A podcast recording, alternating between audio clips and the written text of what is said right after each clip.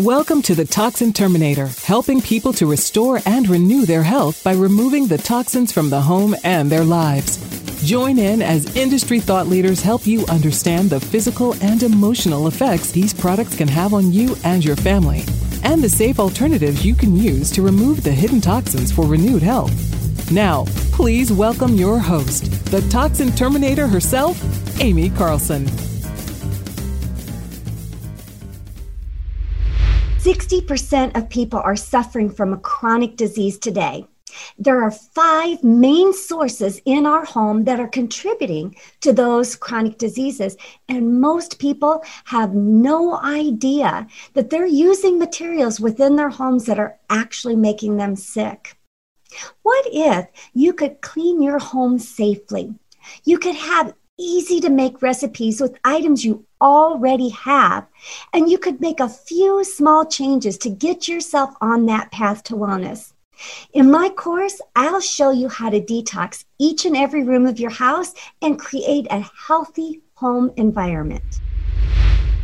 And welcome back to another episode of the Toxin Terminator. I'm so glad you guys are tuning in each and every week.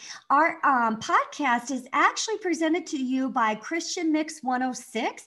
It is the widest variety of Christian music out there, bringing people to Jesus each and every day. You can listen for free at ChristianMix106.com.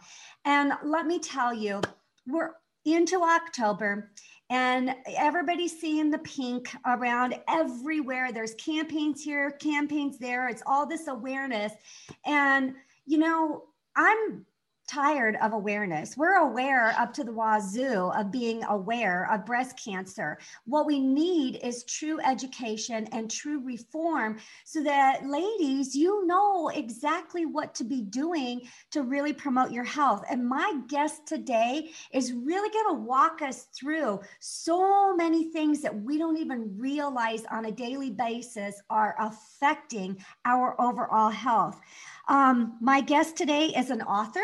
She has written the book Renegade Beauty and Holistic Dental Care. She is an aromacologist. Uh, she is a beauty and botanical formulator for over 25 plus years. She is the founder of Beyond Organic Luxury Skincare and Wellness oh, brand. Living Libations. yes, Living oh, Libations. Oh, oh sorry. I thought you called it something else. I'm so sorry.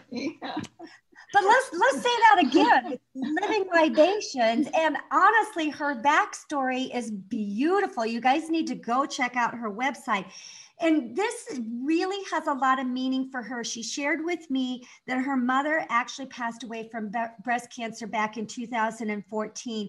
Um, ladies, one in eight of us are affected by breast cancer. And let me tell you, um, my, guest, by the way, is Nadine Artemis. I just so welcome. Thank you. We're so just we're having here. a good old time here. Hi, what a great subject that we can dive into. Absolutely, because um, you know, my mom uh, was diagnosed with breast cancer not even a week after the passing of my brother. Oh. And um, that was um, 12 years ago now. Mm-hmm. And she's a survivor, and thankfully. Um, but this is something that touches every single woman because if it hasn't affected you, it's affected somebody that you know.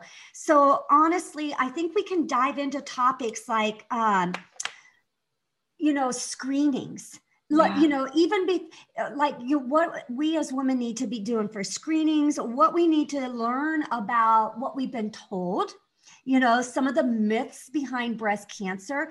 And then certainly we're both about good, clean beauty and skincare products. And that's where some of the biggest um, offenders are. And I think we can dive into that. Does that sound like a pretty wealth of information there? oh, yeah, that'll be great. awesome. So, share a little bit of backstory about yourself because I found um, your story on your website just really touching. Hmm, thank you. Well, yeah, as a, as a young child, I mean, you know, you can look back on your life, and I totally feel like I can see all the moments that created this moment. Yes. And I was, you know, in luckily I got to spend so much time in nature, and I was always concocting with nature. And truly, I could just kind of stare at a patch of grass and look at petals for a long time, and just, you know, receive whatever I was receiving then, and then make concoctions with mud and you know all that kind of fun stuff. And then inside the home, I would mix like my mother's exquisite cosmetics with things under the bathroom counter and watch things froth and foam. So it was sort of that that phase. And then um, in grade nine, I had the opportunity to do a science fair project, and I found this book on making cosmetics in the library that was like geared towards a younger audience. It was very easy to understand, and um, and there was all chapter on perfumes and where they came from and like mm. i had all these perfumes like i collected all the little bottles and sometimes i'd even mix them together like meltdown eyeshadow into my lip balm and all kinds of fun stuff. But the yeah so it, it, talks about the the history and the mystery and that they were you know how this distillation process and that they came from plants which you didn't really back in those days you weren't con- making those connections. And of course really what's in modern perfume is very right. far removed from the original plant matter. Like even there's rose in it, it's not the real rose, it's right. synthetic. So I didn't know all that then, but it did say that like you talked about ancient Egypt and the plant distillates, which are called essential oils, and that you could probably find them at a health food store. So we drove into the big city of Toronto, got the oils, and then I was like just smelling for the first time like jasmine and blood orange, and it was amazing. And it felt it really you know, I didn't even know they're high quality, but it was very different from the perfumes. And it's not like I could div- really knew about synthetics and naturals in that moment, but it spoke to me right. on a deep level. And then I remade uh, Nina Ricci's L'air du Temps using essential oils. Ah. And it did well, and that was really fun. And then, you know, just kept doing my teenage way and just again just kind of i was the youngest and so i got my mother's and sister's hand me downs and my bathroom was like this thing of bottles, but I loved it. And yeah, and then like you know, green beauty, like there was like Body Shop and all those things, and you thought it was natural, and it did seem different.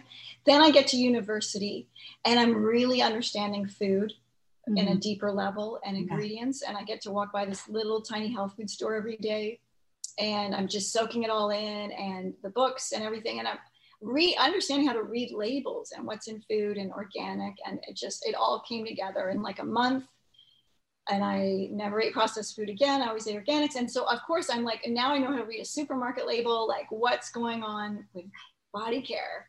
Right. And I was like, oh my God, it's like so not real. Like this, the body shop is just so petroleum derived. And you know, the cucumber face toner had never met a cucumber and all that kind of stuff. so I was like, I've got it, I'm gonna make my own stuff. And of course that was so fun. So I'm making lip balms and body oils and creams and all of that. And I started like a little business called Artemis Essentials. And I was just making things for friends and family as I was going to university. And then I'm also at university and I'm in women's studies, which is awesome because mm-hmm. I was really bored the first year because I wasn't, I couldn't get in yet, it was full. And then, and then I was like, to be for our textbooks were things like our bodies ourselves. Right. And I, I would do projects on like midwifery and interview a midwife. And then right. that was fascinating um, you know, so and then understanding even the history of birth control or the horrors of IUD mm. and all that. And and and then I was like, oh my God, it also stopped me from having to go down some, you know, strange paths right. that way. Cause those they're not, you know, I know it's a, it's a tough situation, obviously. It's like one thing we've been trying to figure out, humanity's been trying to figure out for eons right. you know? Um, but the chemical obviously situation of birth control pills and different right. things is really not great for the body at all. Um, oh. so it so that was fascinating. And, and then i'm also just really studying the history of you know the medical experimentation on women's bodies and just you know it's it's not a happy story in our culture of like you know from thalidomide to excessive hysterectomies mastectomies thyroidectomies. Mm-hmm you know it's mm-hmm. it's a bit of a mess so um to me understanding so how, how we've been marketed to as women and that sort of combined with like the falseness of the ingredients i just was really potent to combine them right. and then really celebrate women's bodies and really like what do we need like we if we don't need this petroleum lubricant or whatever like well what does our body want and so then that became a life's mission. And then also to just find like the best the purest most delightful ingredients. So i was like writing farmers and distillers and suppliers all over the world. And then then i would get samples of oils that were so exquisite even mm-hmm. though they were commonplace like even like a like a bergamot or grapefruit. But then i got to see there's a whole other level of quality right. that isn't available in most health food stores. And it was like a whole realm of like fine wine almost where right you know and yeah. yeah. and then if there was something i was reading about like i would read even books from the 1800s on on cosmetic preparations and stuff and then i would read about like angelica or something but i couldn't find it so i had to find it i had to right. smell like what were they smelling back then and why and why were they enamored by it all right so that fueled me through university and then um, right after I graduated, I opened up North America's first full concept aromatherapy store called Osmosis in Toronto. Nice. And that was great. And I got to have all my formulas out, and we had a blending bar, and we would even sell essential oils by the drop. So you could bring like a little tiny bottle uh, by the drop. And then I got to meet a lot of neat people um, that yeah. would come in to have perfumes blended, and that was fascinating. And then the next phase, I knew I needed to get out of the city and all that. So then, and I met Ron, who's my partner. And then the next phase, we created Living Libations in 202 and here we are now. there you are. that I love, I just love this thirst for information, this quest of, you know, as a child, you knew nature made you feel good. Yeah. You know, you knew yeah. that made you feel good. And and when we look at children, I have 12 grandbabies. Their picture Woo-hoo. is right there. Aww. And they know you know they know that that what makes them feel good innately um, yes. you know it's it's as adults that we start getting jaded and you know confused with what really makes us feel good and what doesn't so mm-hmm. and there's just, so much external messaging and really truly now more than ever as the oh. internet and social media grows it's like it's hard to know where your thoughts actually are the authentic thought. And so it's it's important that we take time to slow down our thinking and and allow space to receive thoughts instead of thinking thoughts. Oh i love that. That just that you know that just calm that you can um receive you know a thought instead of having to create it. What a beautiful um, uh, thought there. You know i really you know i talked at the beginning of really wanting to focus in on um, breast cancer. And oh my gosh there's so many realms with this. But um, one of the things i would like to discuss is the fact that we know um, well maybe we don't let's let's start talking about the science behind breast cancer because we're mm-hmm. told it's genetic we're told you know certain things about breast cancer let's start debunking some of those misinformations mm-hmm. that we're getting as women Mm-hmm. Yeah, it's such a vast subject, and I dedicated a, an entire chapter to this in Renegade Beauty. And I was, um, you know, my mom had breast cancer, and then and then she you know did the regular routine and it was you know and it, it went away for or, or whatever. She was okay for three years and then it came back or maybe it had come back a while ago which is so often the case yeah. where it if it comes back and then it's metastasized. Right right. And then it, and that, so oh there's so much uh, in there. Um, but uh, so as she was dying i also had to speak. I had a conference coming up and i just felt so inspired even though it was obviously nothing I could do for my mom, but I was like, let's let's take this moment to really figure it out.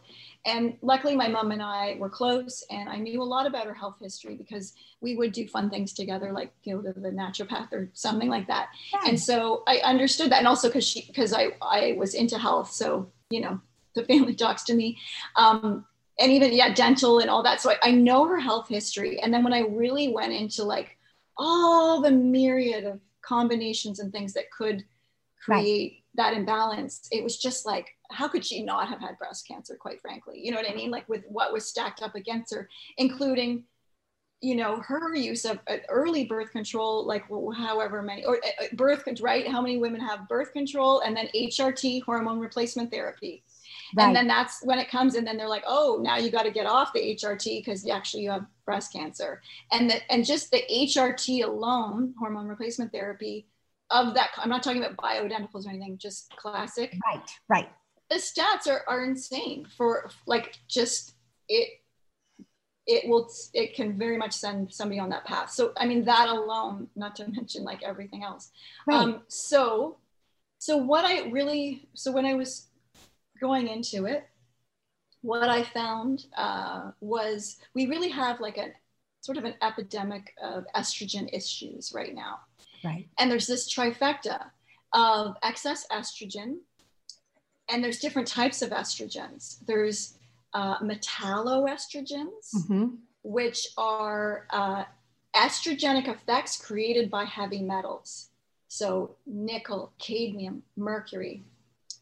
We have mercury fillings, lead, pesticides. Mm-hmm. You know, pesticides, you know, alter the sex organs of frogs. For I think they knew the male frogs were neutralized uh, Right. right. just just you know neither one nor the other um so yeah it's doing weird things in nature it's obviously going to affect us um so there's metalloestrogens there is um, um mycoestrogens Mhm. which are fungal estrogens and that is coming into us um, by way of um, well it's fungus so f- mold foods that have mold um, so yeah like yeah, a lot of grains or Right. the grains that are swept off the floors wherever and then fed to cattle so Right. you're getting it there through them or you know what you know, you're eating, right? yeah or coffee a lot of coffee as mold or um, not all like that's a, it's a new thing to really make sure it's not um, or uh, wine Right. or you know what I mean. There's just or like really a lot of grains or cereal. So if you're just packaged cereal grains, could have those in them. But then the other thing is that um, then there's pharmaceutical mycoestrogens, which are fed to cattle to plump them up and all that sort of stuff. And there was a study done in 2011 where uh, I think it was grade nine or 10 New Jersey schoolgirls um, were tested for myco. I don't even, I don't know why they were testing them, but for myco um, estrogens. And they, 78% Wow. just from standard diet. So it's coming in. And then what more people may be familiar with is xenoestrogens and Okay. xeno being the root word for foreign. So foreign estrogens, so not our own, but and that's a you know big slice of that um, situation is coming from plastics. So it's foreign estrogens that are mimicking, they act like estrogens in the body, but they're you know not biological, your natural estrogen. So that trifecta Mm-hmm. is really uh, creating some imbalance in the bodies because the you know the mycoestrogens the fungal estrogens love the metalloestrogens they like it's sort of this marriage of metals and microbes feeding off of each other and you know all that kind of stuff and then so the so then also um, when we're deficient in some things like oh, this was so fascinating because i was like okay so what so uh, when i was studying it um, what came into my field of vision was this Venn diagram of the three uh, types of estrogens, and then Right. sort of in the middle, in my in my mind's eye, was the breast cancer. So I'm like, okay, so what's the solution there? Because for the mycotoxins, we need to look at is there candida, is there digestive issues, you know, like sort of taking care from there, and then the heavy metals. Well, where are they coming from? They can come in from foods too. Uh, Right. it could be, you know, braces or uh, no, usually breast cancer and brace that's a different stage of life but you know nickel you could have um, you could have a titanium implant you could have mercury fillings you could have all those types of things and then the xenoestrogens um, could be coming from everywhere. There was a, a small study done of um, through the silent spring institute which is rachel carson's and i think it's just even a mother and daughter they decided like okay we just will eliminate like even when we buy quinoa at the health food store you know we won't put it in a plastic bag Right. and then we won't wear we won't put that weird thing in our bubble bath like they just went clean for a week they got tested before and after and their bp le- a levels just dropped i think it was about like 80% Oh, I've seen You know, studies like that. Where yeah. they drop it. You know, here's the point for women, and, I, and I'm not trying to cut you off, and I want to No, keep no, going with no, this yeah. is that these xenoestrogens that you say most of us are aware of, you know, it's it's thousands, thousands of products that we're using. You know, Yes. women we use it's deodorant, it's lotion, it's skincare, it's makeup, it's hair products, it's you know shampoo. Um, all of that. It's just adding up. And then my other question on the metalloestrogens yeah. are we getting that through our water sources too? You know i know there's a lot of heavy Yeah. metals in water. Is that coming through that or not? Well hard to say i mean i'm sure i, I don't have like a, a facts or studies like to like at the tip of my brain. Um, but when we look at uh, generally municipal tap water through the United States. There's over 200 different things from from veterinary drugs to hormones from birth right. controls drugs and chemicals even like cocaine apparently like yes. you can you know and obviously it's all micro and right. then oh my and then there's uh it's hard to fathom this one but the plastics and water like yeah. so right you know when they do a thing and it's microscopic and then they but they actually and then they you know apparently we eat like a credit card worth of plastic a month just through like water cons- like it's insane because of all the microplastics now. So there we're just kind of eating it by the micro spoonful we, like it's so I, that's why i think too it's like there's so much stuff you can't control. Like why not a have fun with the ways that you're abluting your body and engaging with it and, and putting beautiful things on. So right.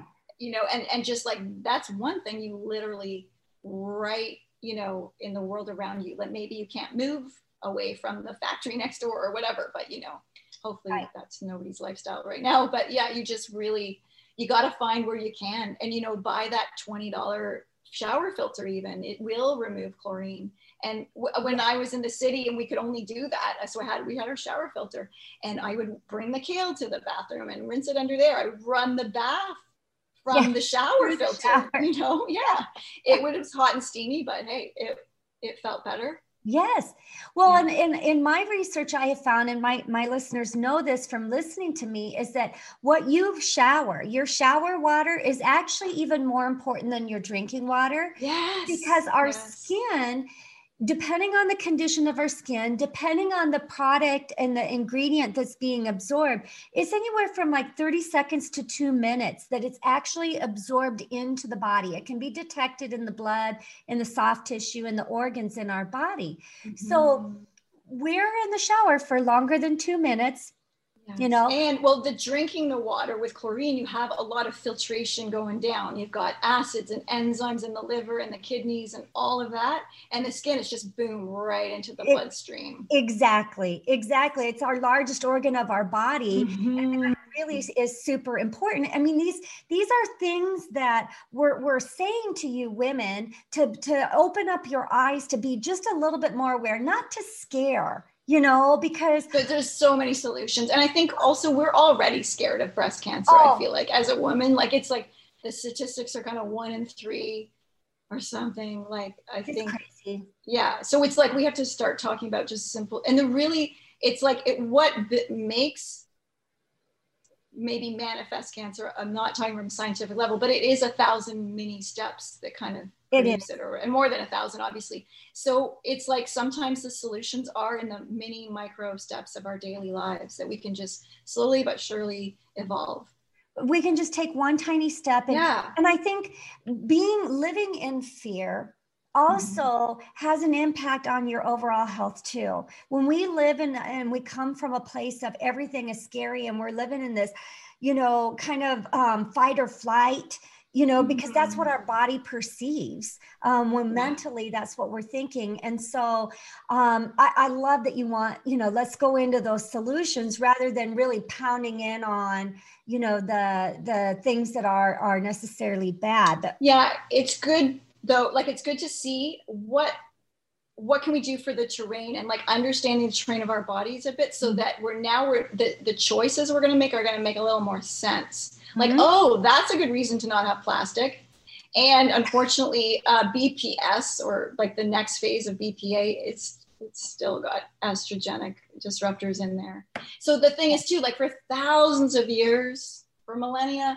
our breasts breasts receive the molecules that they knew and recognized. Right. Like there, you know, and so and now it's like from you know soy to BPA to the mercury fillings, and and because we're lacking some nutrients, especially iodine. So that was really neat when I talked about the Venn diagram, and then when I was looking at like what are some of the health solutions. When I really studied iodine, to me, it's like the answer right in that Venn diagram in the middle because right. Yeah, because this and so and you generally speaking, the World Health Organization finds that 70% of the world's population is deficient in iodine.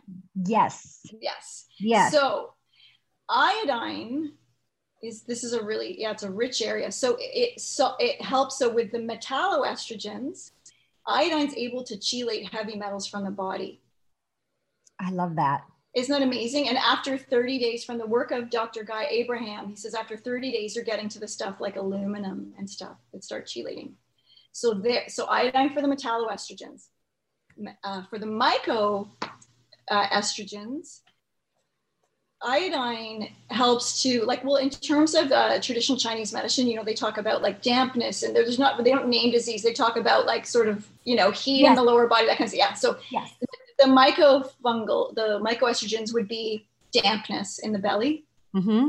and you know obviously they're going to create things like candida Right. And so um, iodine helps to balance that out and it's anti, it helps to really balance the, all that stuff going on in the, the digestive tract. And then for the xenoestrogens, iodine, there's three estrogens that we have naturally in our healthy anti-cancer estrogen. So it highlights that.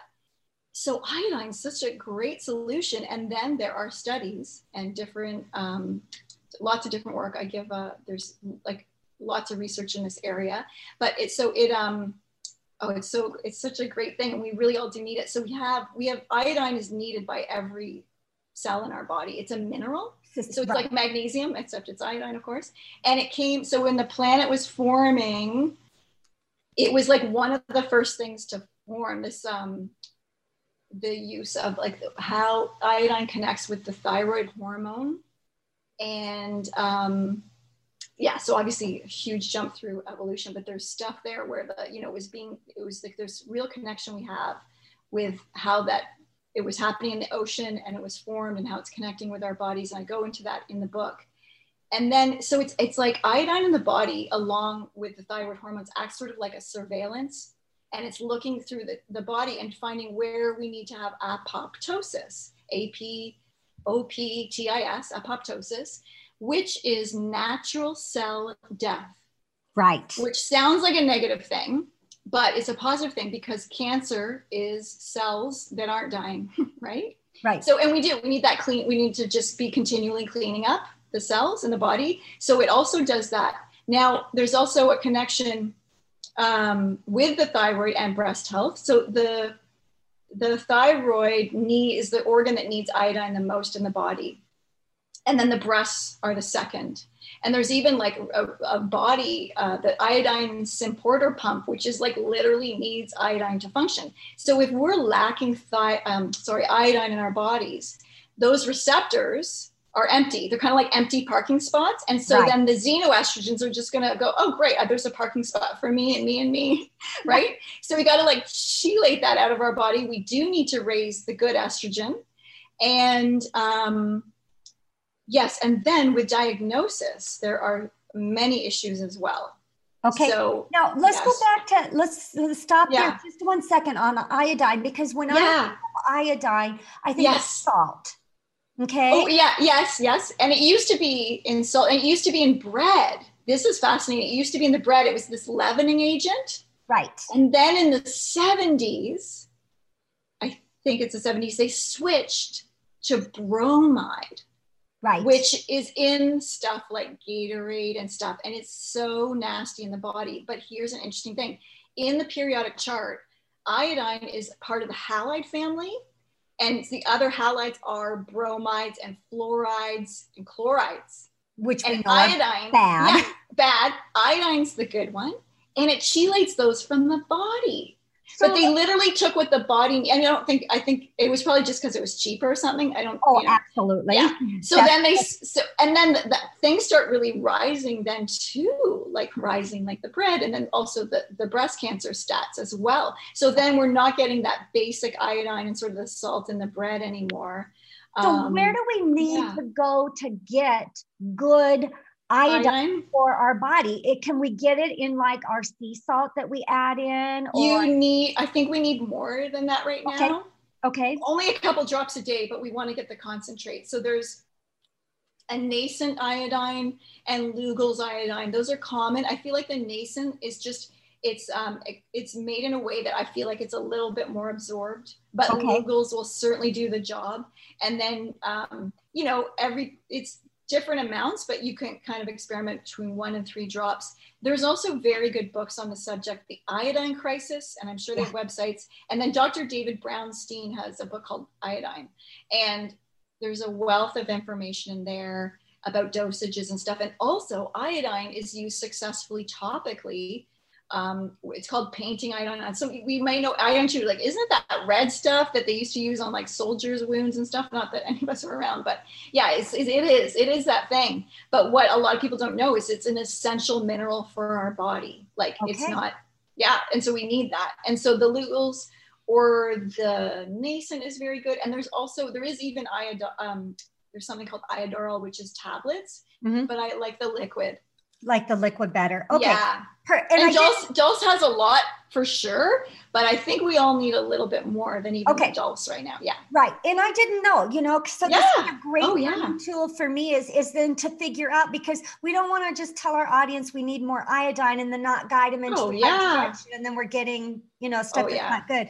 Okay. So now, now we're into screenings and we're into, you know, we're stepping into that process here, right? Oh, one more thing I just want to say because uh, you can paint the iodine on. Sorry, you can actually topically mix it with a little beautiful oil or olive oil or coconut oil, and you it's put on like like you know different things people have had. So you can read about it in the in the iodine books. I don't want to go to like cure all, but it's interesting. You can even put it on your paint it on your neck for your thyroid, Thyroid. In between your breast, would in between your yeah on or- them. men are you can put it to, on this um testicles. Awesome. Yeah. Oh, and also because when we are in not sufficient iodine, if you've got fibrocystic breasts, which are like they hurt before your Yes. period and stuff, Yes. all of that goes away with iodine. So, so is there, okay, let me ask you this question because brain's on fire here. Yeah. Um, is there a, a point where you can get too much iodine? Apparently, I mean, there would be, but it does, it leaves the body pretty, like it ta- takes what it needs in that moment and it does leave. Okay, so, But so you still want to be reasonable. yeah, not not like a major major concern. You know, like say vitamin B when we're taking you know excess vitamin B actually can you know kind of Yes. working Yeah. against you. Um, You know, so I just want to make sure our, our audience knows too. So not necessarily something certainly we want, want to be aware of, but not. Yes, and there is an iodine loading test. Um, I can't remember the name of the lab, but there's definitely you can you can do, you know check your stats beforehand, take some, or or vi- vice versa, start taking it, see where you're at. But they found at that lab, and I would only think that kind of more affluent people are using a lab to test their iodine. Like obviously that's a pretty privileged situation to be in to even know that exists. And what they found from 30,000 people is that everybody was deficient. Yep. So I think we can pretty safely assume that we all need a bit more. Did you know that many of us have symptoms of toxin overload in our bodies, but we don't even know it? Signs of a toxic overload could be headaches, fatigue, insomnia, skin issues like acne and psoriasis, and hormonal imbalances, and the list just keeps on going. But the problem I had, and I'm sure many of you have had, is how can you know how well you're managing your toxic risk? That's why I've put together a free toxic risk assessment that will help you discover what products might be contributing to your toxic symptoms and what small changes you can make to detox and cleanse your health. After you take the assessment, you're going to get my free toxic free home shopping guide. This is the easy button for finding the right products to shop for. These are the products I've been using in my home and the products I give my stamp of approval on. Take your free assessment now at aimeecarlson.com to get on the path of detoxing and cleansing your health. Absolutely. I love that. Thank you so much for bringing that to the audience. So then let's move into because we, we've talked about the estrogens. Um, we've talked about kind of where all this stuff is coming from. We really touted that. So let's talk about as women, what are some some of the kind of preventative measures that we want to take beyond, you know, changing products, but what do, you know, from self exams to um, we're going to talk about mammography. I'd like to talk about thermography, um, you know, and some other avenues that we have as women that might be some better options for us. Yeah, and I think like I think if you know we think about testing and then the mammography being like we must test like the breast to find out, and I think there's so many other ways to understand.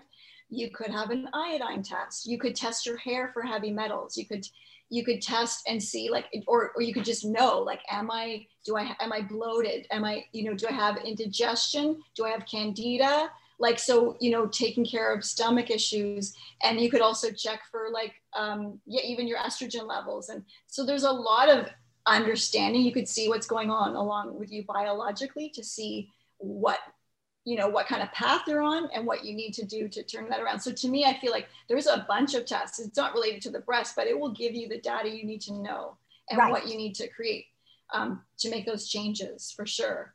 And then um, yes so because thermography is also great. And now they really you can do breast thermography but if you're going to get it done you may as well kind of just do body thermography you know see where the heat lines are. So so mammography which we can talk about but thermography is seen as something that you can you know you can do it whenever you want as much as you want. There's literally no nothing going to hurt the body in any way. Risk. Thank you.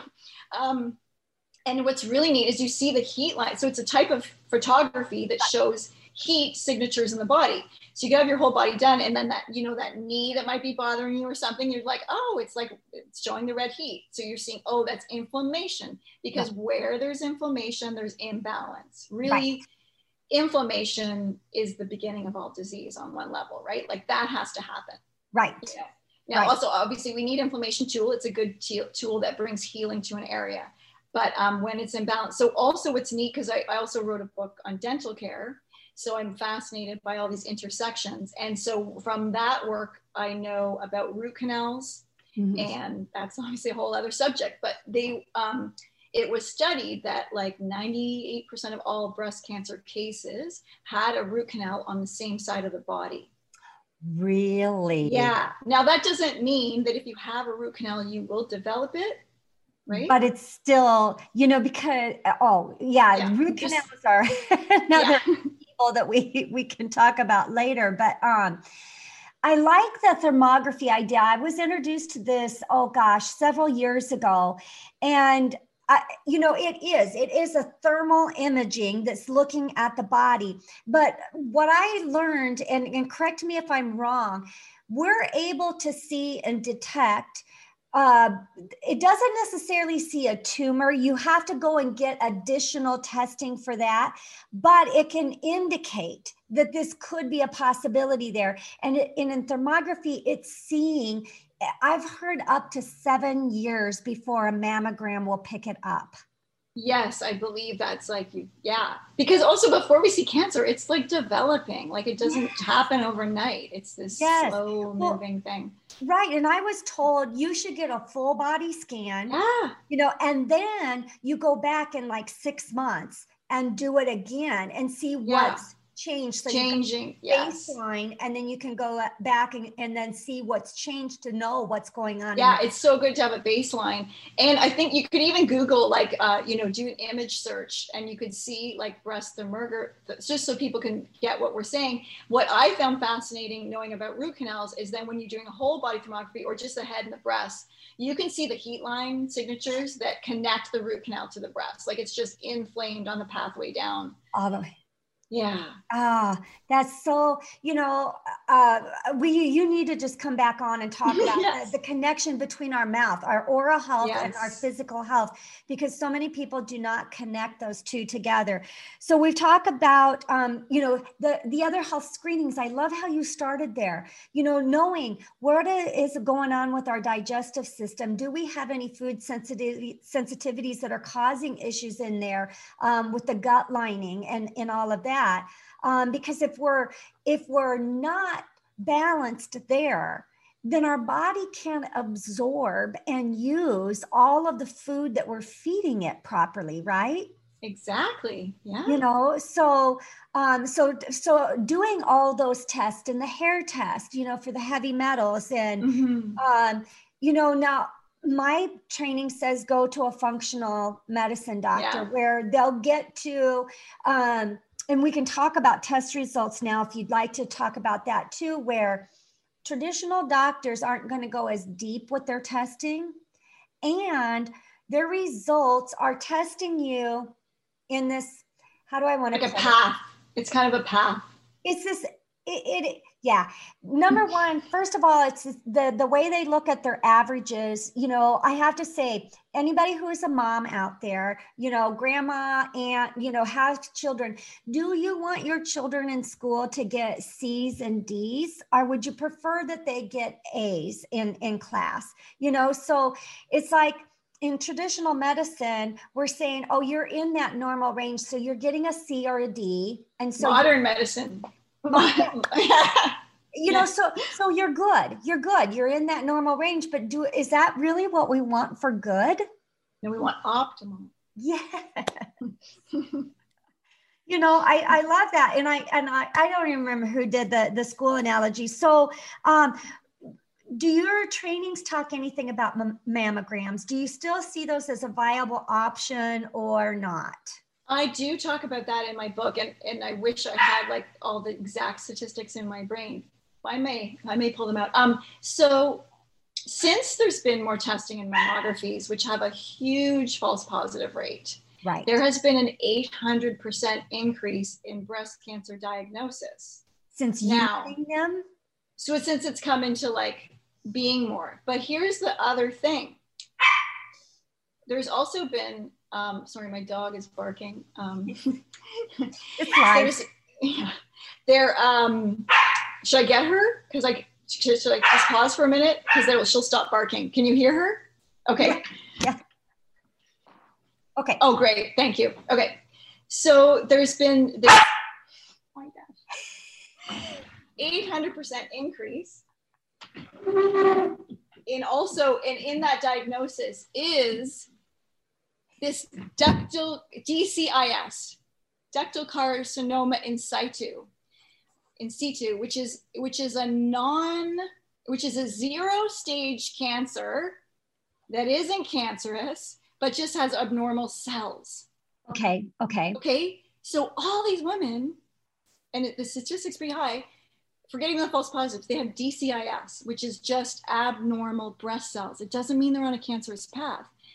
But how many, so many of those women go down the pathway of then a mastectomy, preventative, or tamoxifen, and they may not even be battling it. And then the other thing that's crazy about this current way that we're approaching breast disease is now it makes sense because to me i'm like yeah. Oh also sorry so many things to share. Mammography also has so like it's it's painful from what i understand. It's squishing the breast. So if there is a tumor it's, it could be spreading it. There's also the exposure to radiation. So every time you have a mammogram, your chance of breast cancer increases. And I can't remember the stat, but I think it could be 10%. It's high. A year. It's, it's high. Yeah. And if you're getting repeated, I, I, I want to pause for a moment if you don't mind me sharing a personal story. Yeah, do. Yes. To mammography is um, my mother died from a form of lymphatic cancer. And mm. so as a woman, they wanted me starting to get mammograms when I was 35 years old, mm-hmm. um, which I did because they they told me you're good. You're good. You know that that's what I needed to do. At one point, at one of my mammograms, I believe it's when I was 40 years old, um, and I was going in every two years to get it done. Um, they saw um, I think these DCISs, you know, is honestly yeah. what they saw. And um, first of all, they don't tell you what's going on right away. It's just that we find these abnormalities and we need to send you to a surgeon and, and, and talk it over. And the surgeon that I went to, they they told me it wasn't necessarily breast cancer but they were abnormal cells within the breast and there were a mm. number of them so if they didn't remove breast that they could form together to be to, to become a tumor is what i was told. So maybe there's some other options that they don't come together instead of just lobbing it off well this surgeon I, I mean he's talking to me. Now mind you i'm you know 40 years old and i'm like it was this my only option is to remove my breast and he's like yep it's your only option that you have. You know you've got you've got implants so i can't do anything with your tissue. You have to take everything. We have to remove it all. And he left the room. He was just very abrupt and and left and the nurse comes back in and i'm just sitting there bawling you know at you know i'm i'm Yeah. my breast and i you know gosh You're i a young woman. yeah i you know what do i have going on and I, t- I called my and i she made him come back in and talk to me which was even worse then. So i won't go into that story. Um, but i decided to get a second opinion. And women this Right. is what i wanted why i wanted to share this is because i thought this can't be the end of it. This can't be the answer when it's not even a breast cancer tumor you know for me Yeah. and so I went and I got a second opinion, and they're like, no, we can laparoscopically go in and remove these. And what it was is more like a calcification. Oh yeah, that you yeah, there, and that's what you also learn too. There's so much that can go on in a breast that's kind of they go through so much, like Right. lump, you know, lumpy and bumpy, and it may not be anything. There's there are life stages. Yeah. Right. And he, and she's like, this is not bad, but if, it- Oh. if it's bothersome and you think it will be, we'll just go in laparoscopically and remove them. And I went in, they did it. Um, I- mean, within a half hour, I had a little band-aid on, you know, I mean, Oh. seriously and and was totally fine um so Wow. women do not be afraid to go get a second chance make sure your doctor's listening to you you know and because that, doctor. it was it was a horrible experience but anyway so Well, no, I, well, I'm glad you went through that so you could share because it, it really is key. And then also with mammography, I have this stat in my book, but something like you're exposed to radiation that's like just outside the Hiroshima epicenter or like after 10 mammographies. I mean, it's just like insane. yeah So there's that going on. False positives, oh like uh, so many. And then biopsies are another issue because it's like this harpoon that goes in. And then, so if there is cancer, then it goes in. And then as it's coming out, it can be moving cancerous cells all along the biopsy needle track. And then you're spreading it. And then there was this woman who had just such a horrific breast story. She wrote a book about it. It's called Saving Victoria's Breasts. She didn't know she had a heavy biopsy in the US right now that off, I don't know the stats, but most of the time they leave a little piece of metal in the breast so that the surgeon knows where the biopsy was. It's like this little X marks the spot. oh that's It's the size of like half a grain of rice. And they come in different shapes, and one of them is the ribbon. Are you little- serious I'm serious. You can you could Google. I can't- I can't remember the official name. And so, but the thing is too, they can move, so it doesn't even really tell you. And then, but the this woman in her, she was not informed. Like it wasn't part of the informed consent either. And she literally has. So she had this, you sort of thing growing, but it actually wasn't cancer. It was like this reaction to the metals and stuff. to the metal in in our body Yeah. I had had prior to the whole issue that we talked about before. Yeah. I had a um, cyst on on Oh on yeah. Which are breast. common. So common. same breast, and the and the the gynecologist he's like, oh, we'll just aspirate it. Oh my, Oh my- god. So here they are with this big long needle, like stabbing Yeah. into your chest to aspirate, and he's like, well, it just keeps moving. I walked away from that appointment bruised from the neck down to the oh, you know because oh my goodness. stabbing, stabbing, stabbing.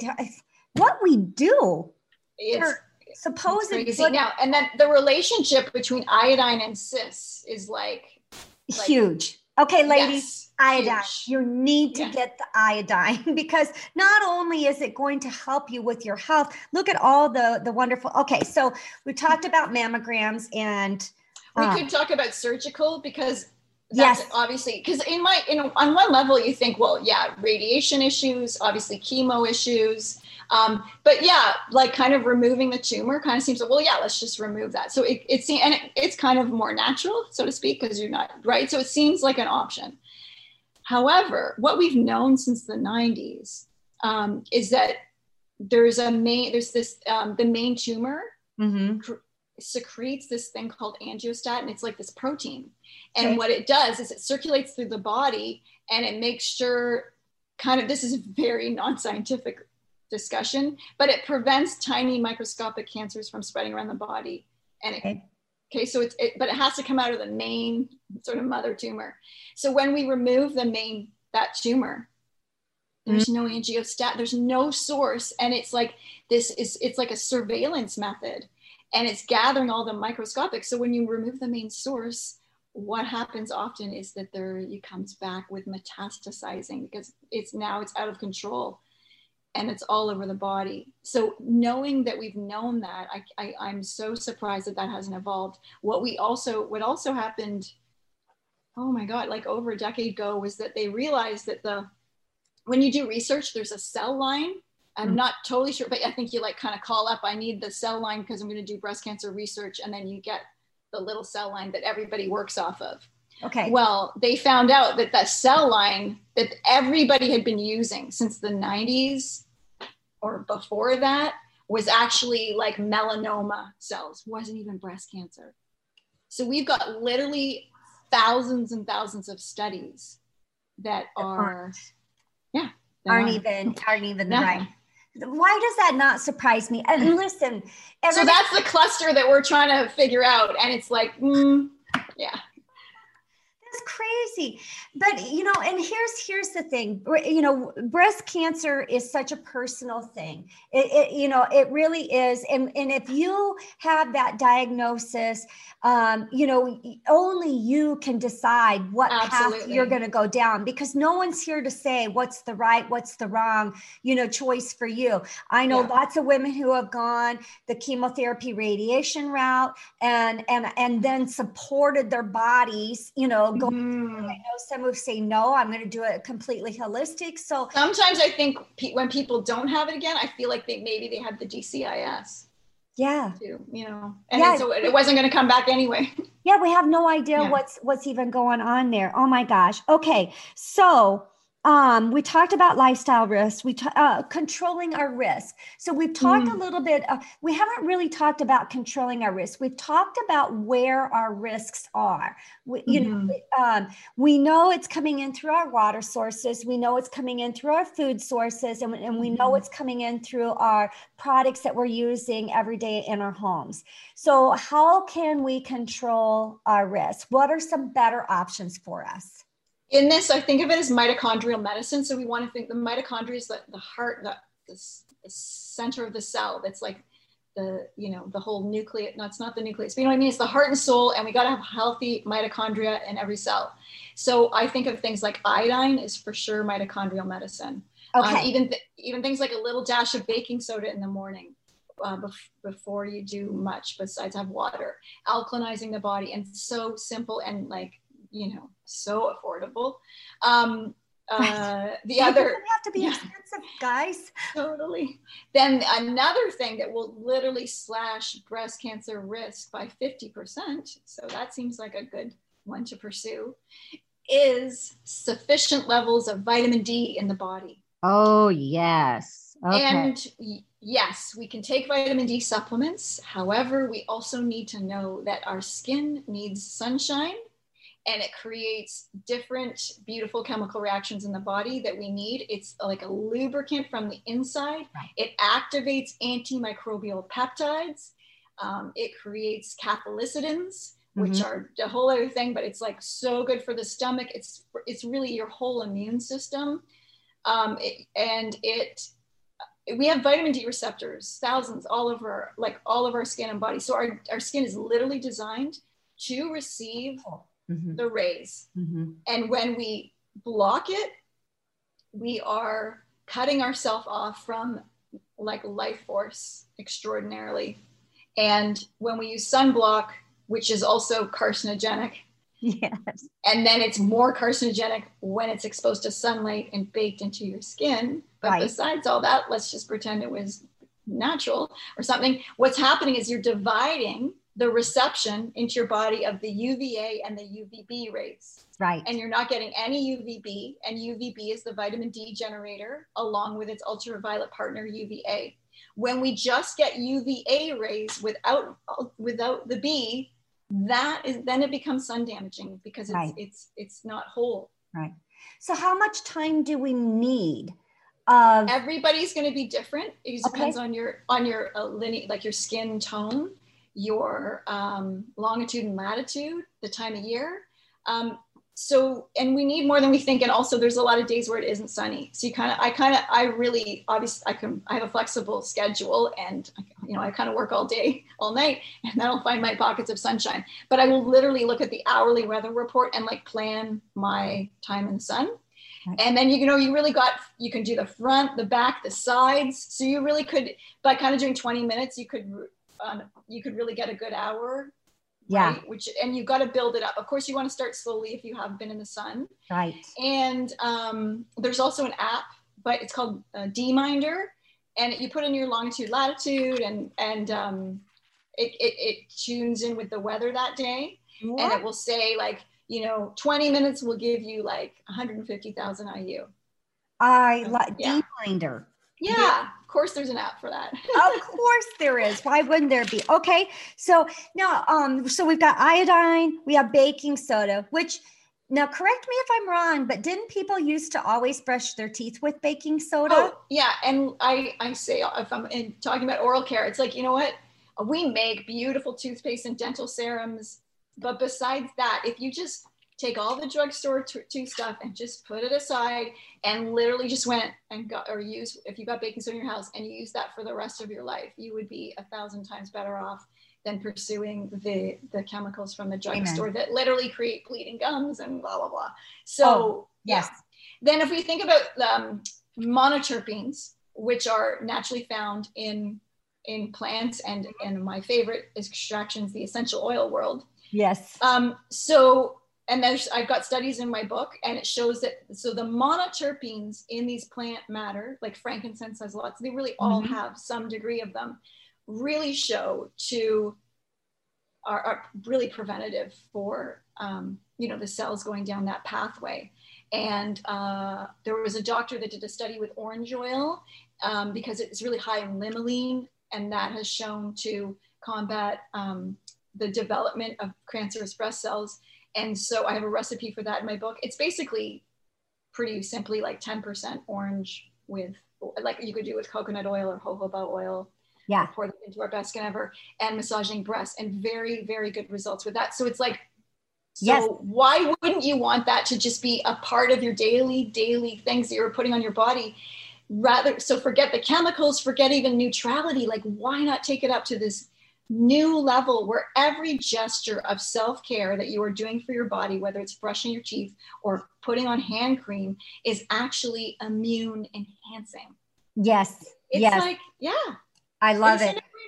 I love it. And I heard and I knew that the limonene and the monoterpenes were super beneficial for um, you know, the the um promoting the you know good cells you know not Yes. not the bad cells in the body and and uh, i've seen many um uh, recipes with the combination of the frankincense and the orange you know oh yeah, put them uh, together. Yeah. together you know in a capsule make- as a as a serum as you we know make a beautiful breast health oil. It's so pop. People love the aroma, and it's got all those things in it. Um, actually, we're using grapefruit instead of orange, but they have it has like just as much limonene. The Yep. study was just done with the orange, and then we're infusing like broccoli seed oil because it's got the sulforaphane, and then Oh, we've got yeah. St. John's wort. And so, uh, speaking about it's like self exam, I feel like yeah, why why even have that be a separate action? You know what I mean? Because it also fe- it's it's not it's weird. It's kind of like just a health pamphlet. It's not like really about connecting with your body. We have to understand that these are pranic channels and you know we can tune into them. We don't have to think be afraid of these things sitting on our chest that seem to like be like these canaries in a coal mine. They really are these barometers showing us some of the imbalance of things going on in in our world. Um, what was the, the breast? Oh yeah. So when you're just applying it, Yeah. that's you'll know what's going on. You're just like in your daily self care. It doesn't have to be this separate thing. And am I doing it right? You will feel you'll not you'll feel it. And by massaging the breasts, we're helping the whole lymphatic system. oh yes We're get, helping to, to get rid of the excess estrogen because that's what's going on too. So another thing we can do is just not wear normal deodorant. We, you know, you can just even a dusting of baking soda helps or clay. Um, and of course, because I have made a solution for everything. We do a beautiful poetic pits, which are underarm charms. Yes. And but that if you're using regular deodorant, it's that daily dose yes. of aluminum for 40 years. It's not good. And a lot of breast cancer really is in the armpit. It is the lateral aspect, and you can have lymph nodes moved. Yes. Um, so by massaging is great, and also understanding like how are we holding them up. So if you've got at the end of the day, if you've got red marks yes. from your bra, it's too tight. Yes. Right. So often, like it, you know, obviously everybody's different shapes and sizes, but like you know, uh, like a yoga top with a little like a, with like one or two percent spandex is often all you need uh, for many occasions. Um, yes. I've done talks and I've seen women like literally throw out their bras afterwards. But what hap- what's happening is we're creating a bit of a lymphedema in our breasts, which creates a bit of a, a pocket, the cesspool.